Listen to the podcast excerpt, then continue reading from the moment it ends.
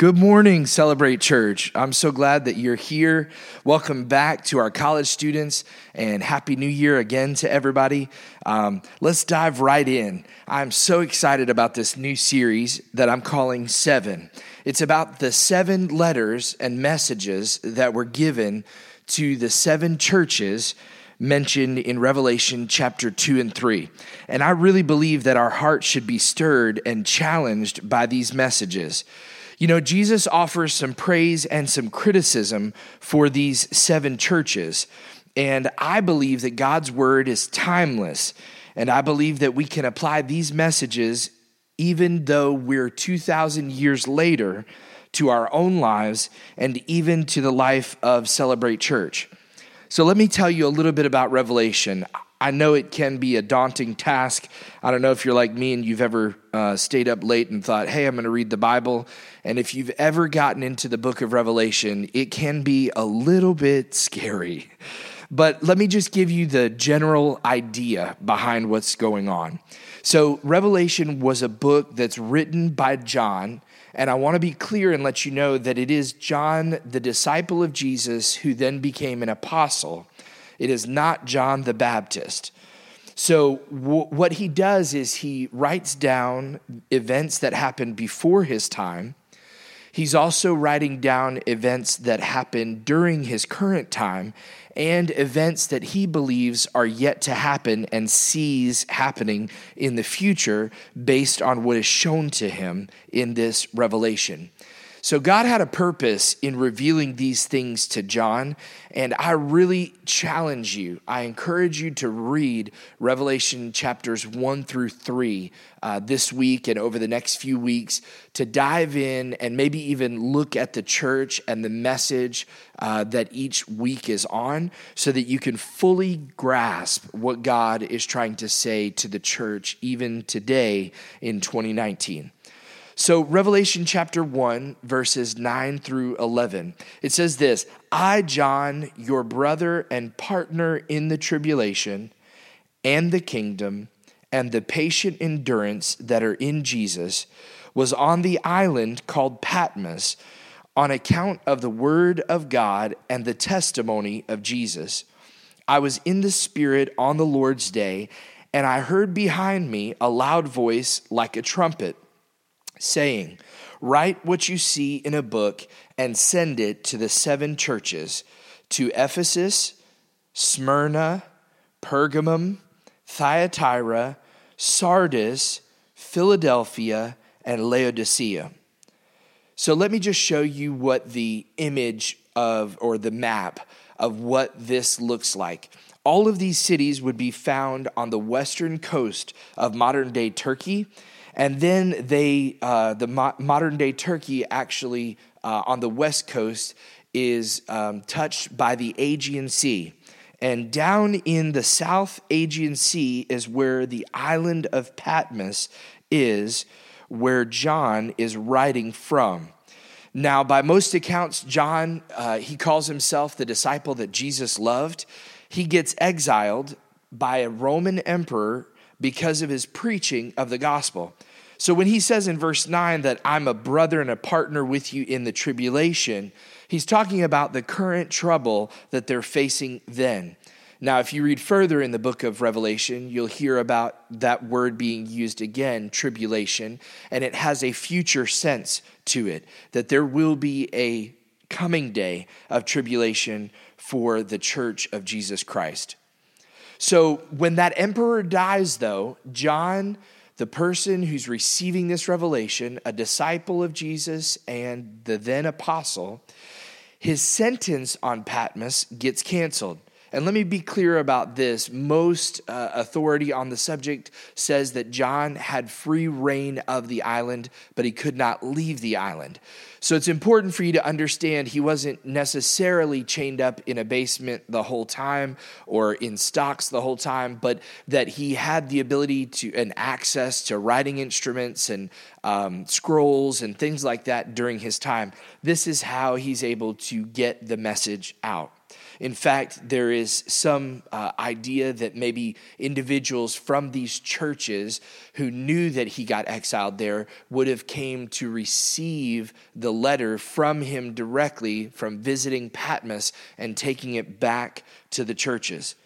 Look at what it says in Revelation chapter 1 verse 12 and 13. It says, Then I turned to see the voice that was speaking to me, and on turning, I saw seven golden lampstands. And in the midst of the lampstands, one like a son of man, clothed with a long robe and with a golden sash around his chest. Jump to verse 19. Write therefore the things that you have seen, those that are, and those that are to take place after this. And verse 20 says, as for the mystery of the seven stars that you saw in my right hand, and the seven golden lampstands, the seven stars are the angels of the seven churches, and the seven lampstands are the seven churches. Let me just help you understand this because trying to dive into the imagery that's present here, sometimes we can start getting lost. The seven stars are in the Greek, the word is angelos or angelos, and we translate that angel. But that is not a white uh, flowing gown on a winged creature sort of image. I want you to think about it. The other translation or the other way to understand it would just simply be messenger.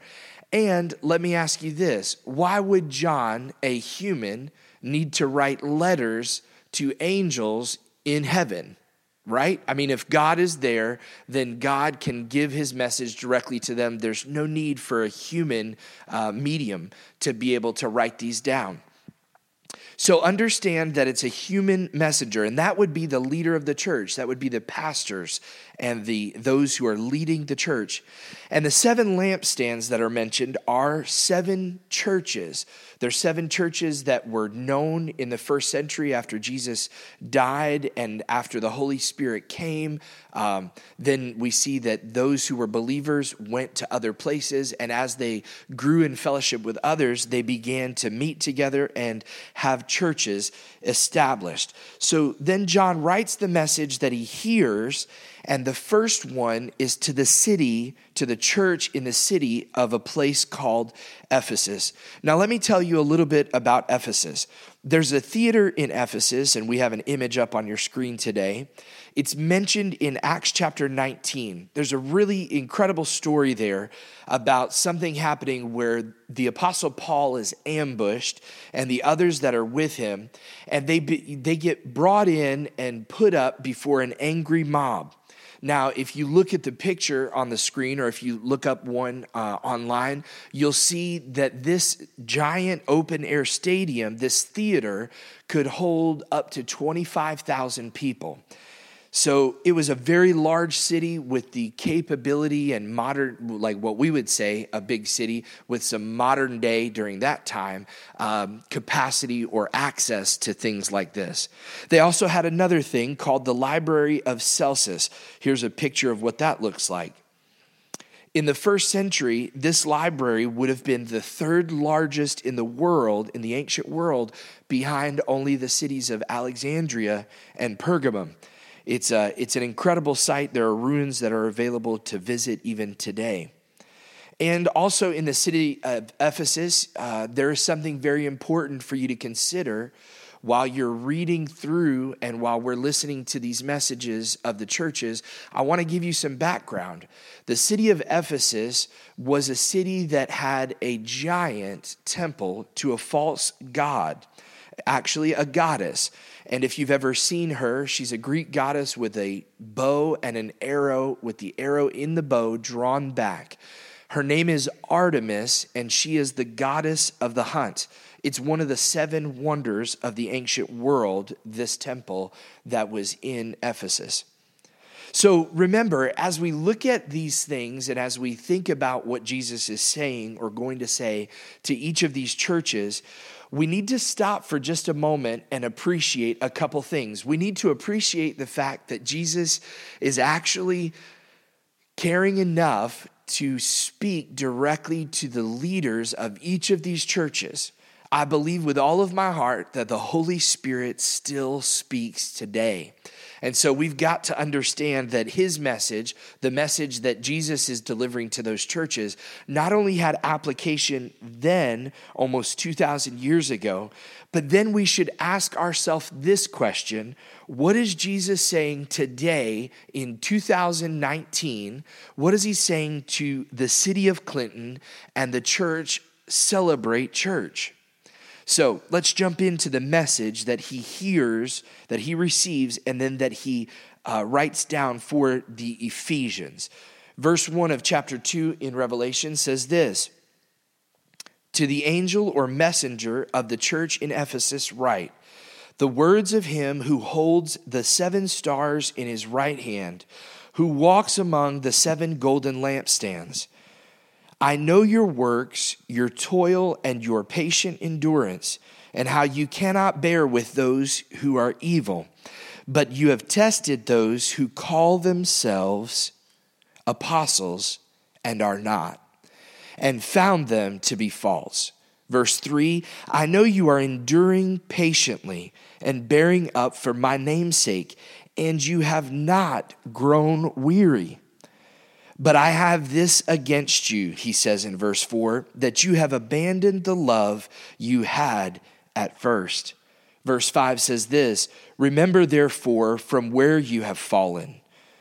Repent and do the works you did at first. If not, I will come to you and remove your lampstand from its place, unless you repent. Verse 6 says this Yet this you have, you hate the work of the Nicolaitans, which I also hate. Let me stop here for just a moment and tell you a little bit, or what little we do know about the Nicolaitans. They were followers of a man named Nicholas, and for what we know, he was a polytheist who then um, came to faith in Jesus Christ, but then at some point compromised and wanted to allow Jesus to simply be added to the other gods that were worshiped. And so Jesus is telling this church, you hate the work of the Nicolaitans, those who have compromised and just simply added Jesus to their life rather than letting him be the sole priority. And he says, I hate this too. So, verse 7, he says, He who has an ear, let him hear what the Spirit says to the churches. To the one who conquers, I will grant to eat of the tree of life, which is in the paradise of God. I want you to go back to verse 2, and I, want to highlight a few things through this passage. Verse 2, Jesus says, I know your works. Did you realize that God knows all of your actions. He sees how you treat your spouse, how you treat your kids. He sees how you serve in the church. He sees what you give. He knows your thoughts. The Bible even says this He even knows the number of hair on your head. So Jesus intimately knows us and He's concerned about us. And in this moment, it's kind of like Jesus is the CEO. He's walking around these, these seven lampstands that are there. He's walking around and he's looking, he's evaluating, and he's about to give them basically what you would maybe call a performance review, much like you'd get at work even this week. You might go in and the boss says, okay, it's time for your review. And he'll highlight some good things. He might highlight a few negatives and tell you these are areas that need improvement and then go from there. So, Jesus, like any good manager or CEO, he starts out with the positives. So he says this He says, I'm so proud of you. You are so hardworking. You've been patiently enduring. There, there is some great things about you, Ephesians. You won't tolerate wickedness and you hold fast to the truth. Verse 3 I know that you're enduringly patient and bearing up for my namesake, and you have not grown weary.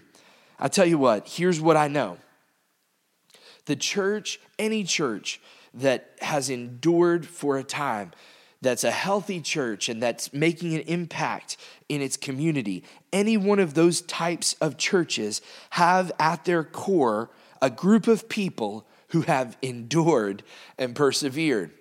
And I believe we have that same sense here at Celebrate Church 2,000 years later.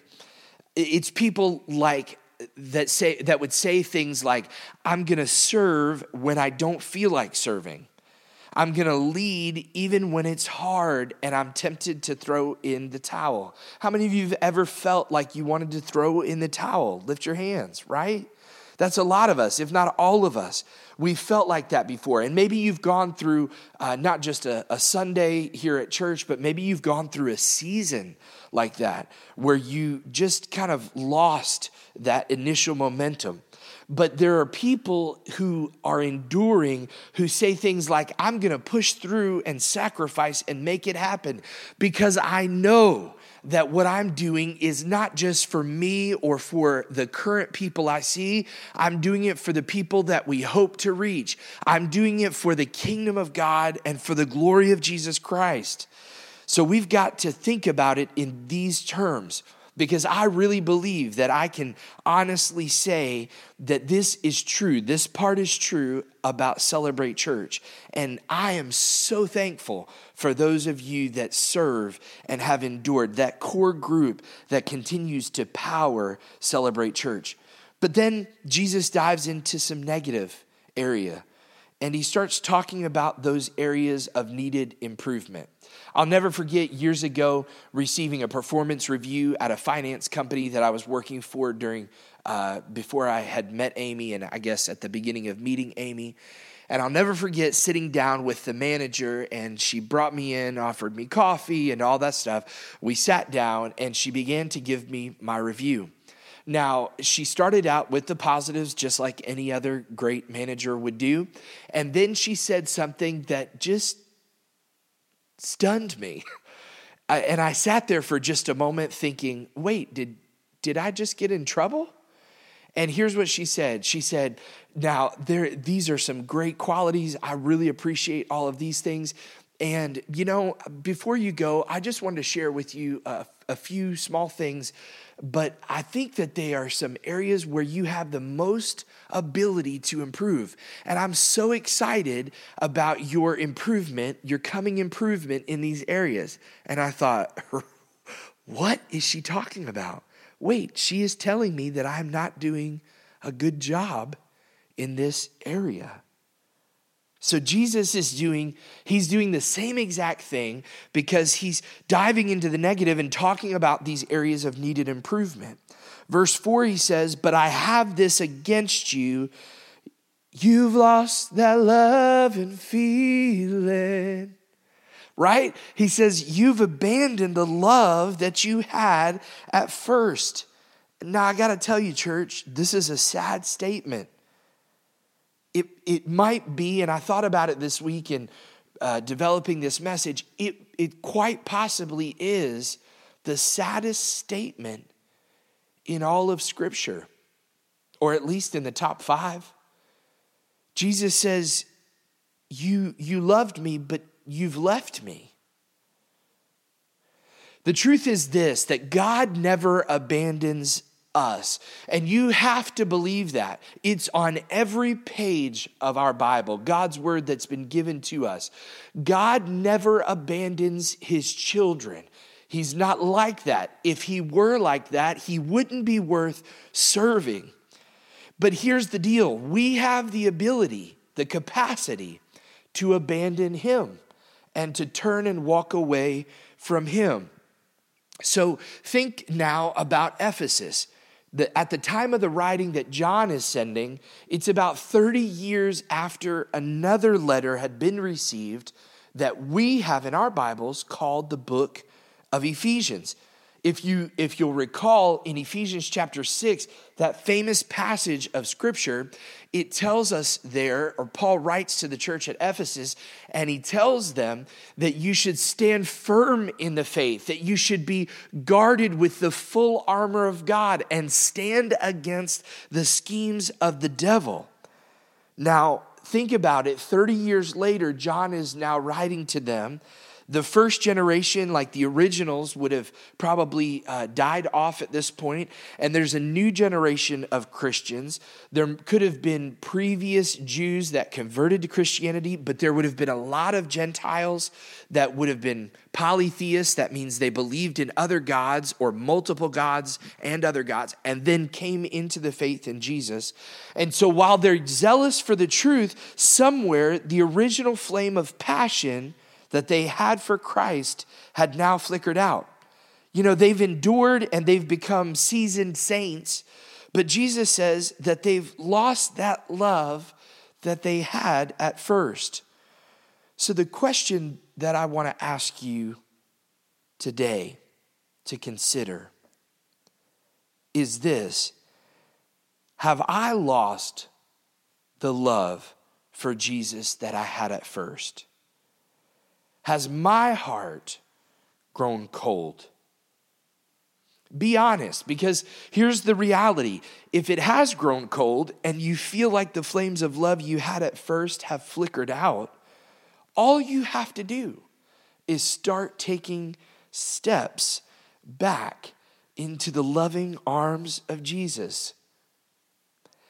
Cause I'm making my way back to you. See, he's waiting like the prodigal father. I don't know where all these songs are coming from, but he's waiting for us like we are the prodigal. Now, you might say, oh, wait a minute, Pastor, I'm no prodigal. I have not given up my, you know, taken my father's earnings and gone and whittled it away and done all this craziness and stuff like that. I'm a believer. I've been in the church. I serve in the nursery. I give regularly. I do all of these things.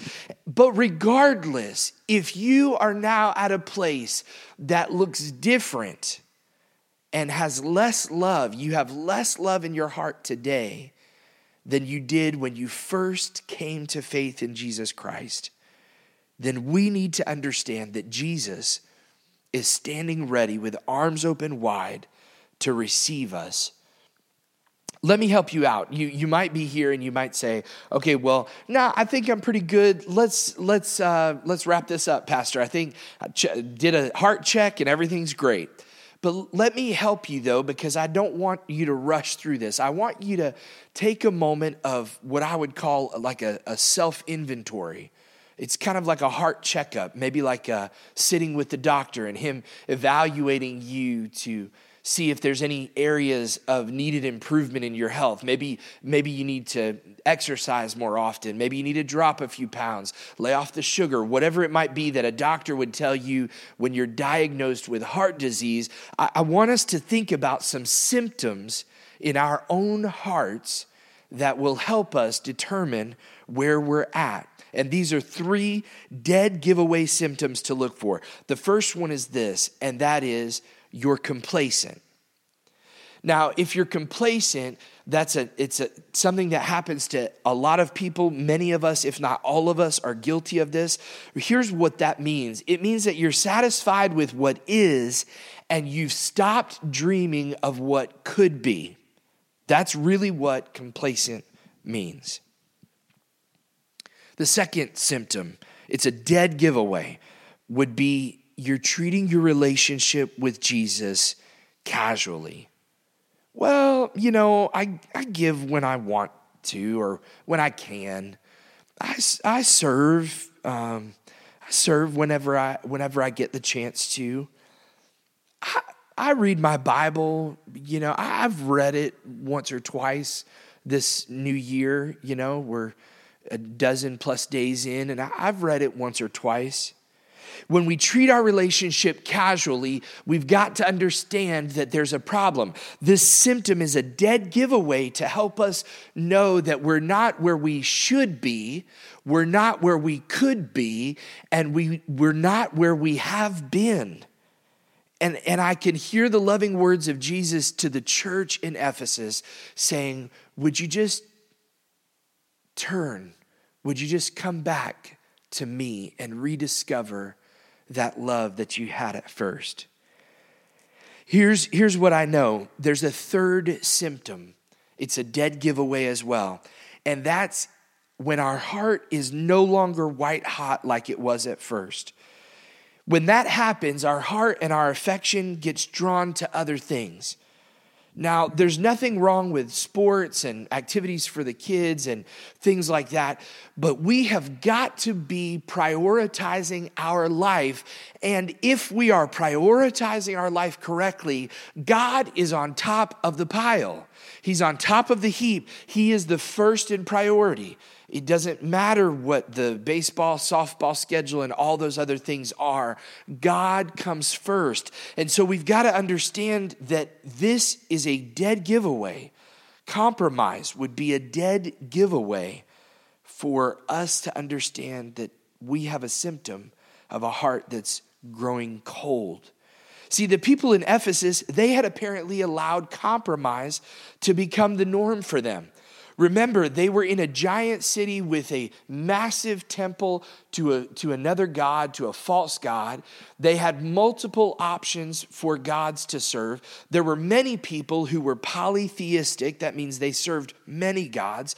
And so then you've got to imagine, just put yourself back in those days and those times and think to yourself there are Jews who served God who then became Christians and accept Jesus as their Savior.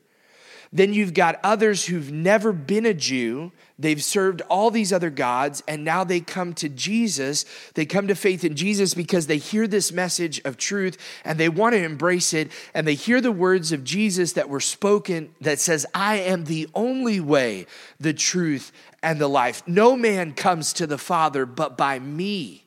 We hear that, that uh, solitary message that continues to get driven in all of the Gospels and to all the letters to all the churches. So, but at some point, they've allowed compromise to come in. I refer back to the idea of the Nicolaitans that was there a few verses ago that they, they wanted to just simply add Jesus in. But here's what Jesus says You can't, if, if I could give you the words of Jesus in modern language today, you can't add me to your life. I want it all. He's an all in kind of God. And so, here's what idolatry is. And you say, well, Pastor Dexter, you know, idolatry existed back then. I don't have any statues in my house. I, yeah, I don't know what you really are referencing. Here's, here's what it is idolatry in the human heart is when good things are allowed to become ultimate things. When when we have some good things in our life and i'm not knocking those other activities and those other commitments and the other things that we do. I'm not knocking a work schedule that requires travel and time whatever it might be. Those things might be good but when they are allowed to become ultimate things then we have we have reprioritized and that can sneak up on any of us. We've got to recalibrate from time to time and i feel like the beginning of a new year is a great time for us to do that, to be thinking about the priorities of our life and, and what we're going to put first. And I would challenge you, not just because I'm the pastor, but because I'm a believer who lives a life of faith as well, just like you. I would challenge you to evaluate where God is on your priority list. We said it uh, in a recent series that it, we could borrow the words of Ricky Bobby if you ain't first, you're last. And that's the way I think about it with God. If God's not first, then he's nowhere really on the list in our minds or in his. Uh, when, he, when he sees us, he sees the priorities of our life and he knows where he registers on that scale. So the Ephesians, their big mistake was allowing Jesus to fall in priority. Maybe that describes someone you know. Maybe, if you're honest with yourself, maybe it describes you. Verse 5, listen to what he says Remember, therefore, from where you have fallen, repent and do the works you did at first. If not, I will come to you and remove your lampstand from its place unless you repent. So look up at me for just a moment because if this describes you, if what we've been talking about so far describes you, then don't despair because drifting happens to most believers at some point in their spiritual journey. It's, it's a natural thing that we, we allow ourselves, it's a cycle that happens from time to time, but he, that's not a cop out by any means, especially if you followed Christ for a while. But here's the great news there is hope. Jesus told them, you know, that song. That song hit me this morning as I was thinking about this message. It's too late to turn back now. I believe, I believe, I believe. I'm well, Jesus tells them it's never too late to turn back. So, how do you get back that loving feeling? That's been lost.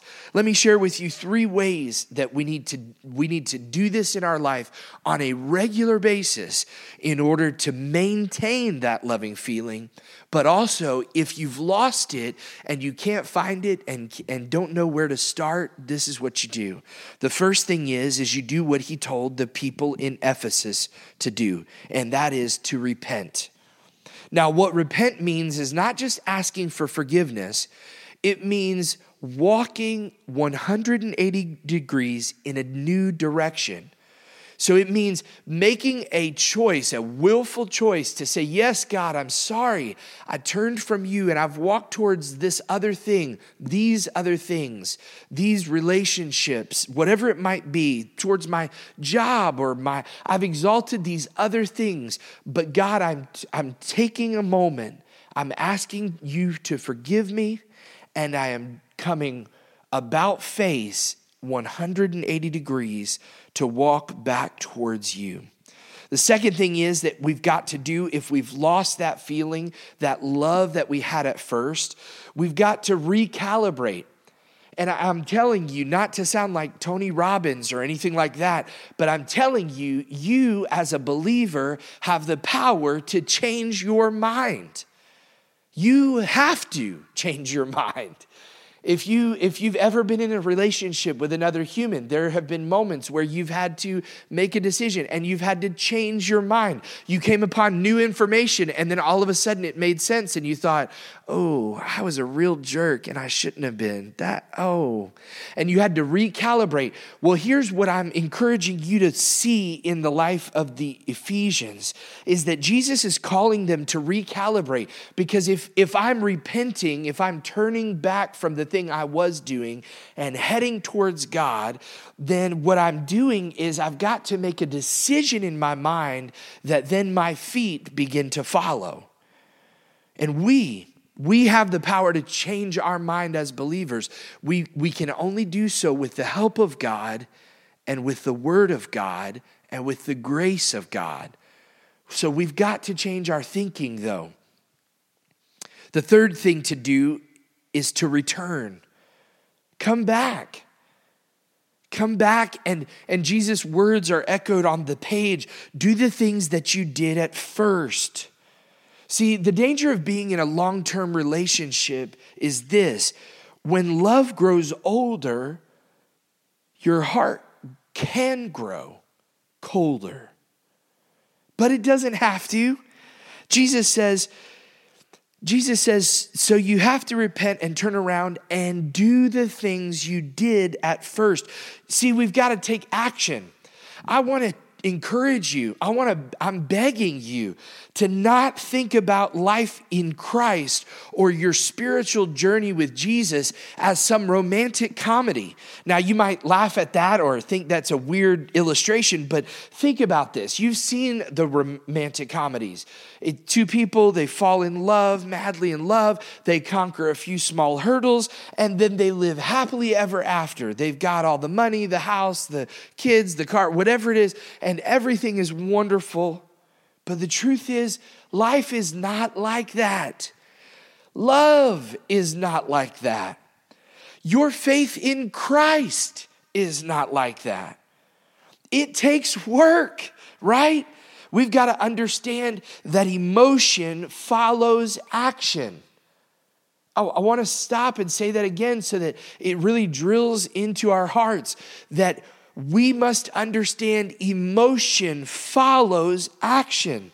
See, Jesus didn't say, just start feeling the way you used to feel, right? The, the, the feelings you had at first, uh, find them in a drawer somewhere and start feeling them again. No, he didn't say that. He said, do the things that you did at first.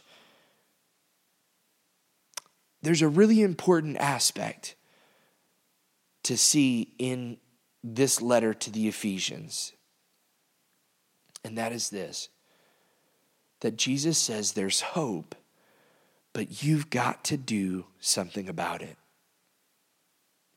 Verse 7 says this He who has an ear, let him hear what the Spirit says to the churches. To the one who conquers, I will grant to eat of the tree of life, which is in the paradise of God. What an incredible reward this is that Jesus lays out. He says, If you repent, if you return to me, I will give to you the ability to eat of the tree of life. And, and if you're like me, you might stop and think for a moment wait, tree, tree of life, where have I heard that before? Well, Jesus is mentioning it in the last book of the Bible that we have, Revelation, but he's referencing back to the very beginning of creation in the first book of the Bible in Genesis. He's, he's hearkening back to God's paradise, Eden. That's where the tree of life is. And sadly, Adam and Eve didn't eat from that tree. They rebelled against God, did the only thing they were told not to do. If you've got kids, you know what that's like. They, were, they did the only thing they were told not to do. They rebelled and they ate from the tree, the Bible says, of the knowledge of good and evil. And when they did that, sin entered the world and it wrecked us. It's wrecked our human relationships. It's wrecked our uh, even our view of God. It's it's brought disease and wickedness and all kinds of things. Sin has wrecked the world. But here's the beauty of it. Jesus says that I am making all things new. He's he uh, all throughout scripture, in the gospel specifically and beyond in the New Testament, there's this thought and this image of being made new, being made, you are born again when you come to Jesus. And in fact, the word is clear that he is making all things new. The book of Revelation tells us that in the future, heaven and earth, that in that time, it said of him, Behold, I am making all things new. You are a new creation in Christ Jesus if you're a believer. So, anyone who loves me, that's, that's my paraphrase or my uh, way to word it in today's language. Anyone who loves me and receives my love in their heart, anyone that loves me with all their heart, will live with me forever in that new creation and will eat. All things will be restored. Listen to me, church. All things will be restored to the way that they should be and the way that we've lost. See, God has been working for thousands of years to redeem us and to bring us to the place where we can one day be in the paradise of God as it should have been from the beginning. Let me close by asking this simple question. Going back to the illustration of getting a checkup at a doctor's office, or maybe being told by a doctor you're at risk of heart disease or you've got some issues. In this moment, I, I want you to be the, be the person that's being examined. You and the Holy Spirit are the only ones in the room. And I want to ask you a simple question I want you to ask yourself this question, and it's this How's your heart today? See, if, if you feel conviction in a message like this, that's a good sign. That means the Holy Spirit is speaking to you, and that means your heart is listening. It, sh- it shouldn't be something to, to um, you know, be embarrassed about necessarily, as much as if you are willing to own up to it today, and if you're willing to then turn to the loving arms of Jesus and then take action and start to walk back in the right way, then he says, Your lampstand will remain. This church will remain. That's what he tells them in Ephesus. So receive God's invitation today. This is your chance. You've got a chance given to you today to repent and to return to your first love. To make the choice today to turn around and do the things you did at first.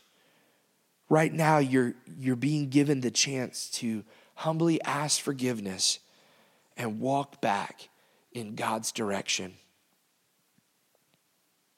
I think about Lot's wife. You might be familiar with the story, and I won't go into all the details, but they're, they're being rescued from the cities of Sodom and Gomorrah. And she's given the instruction, the only instruction, and again, she disobeyed.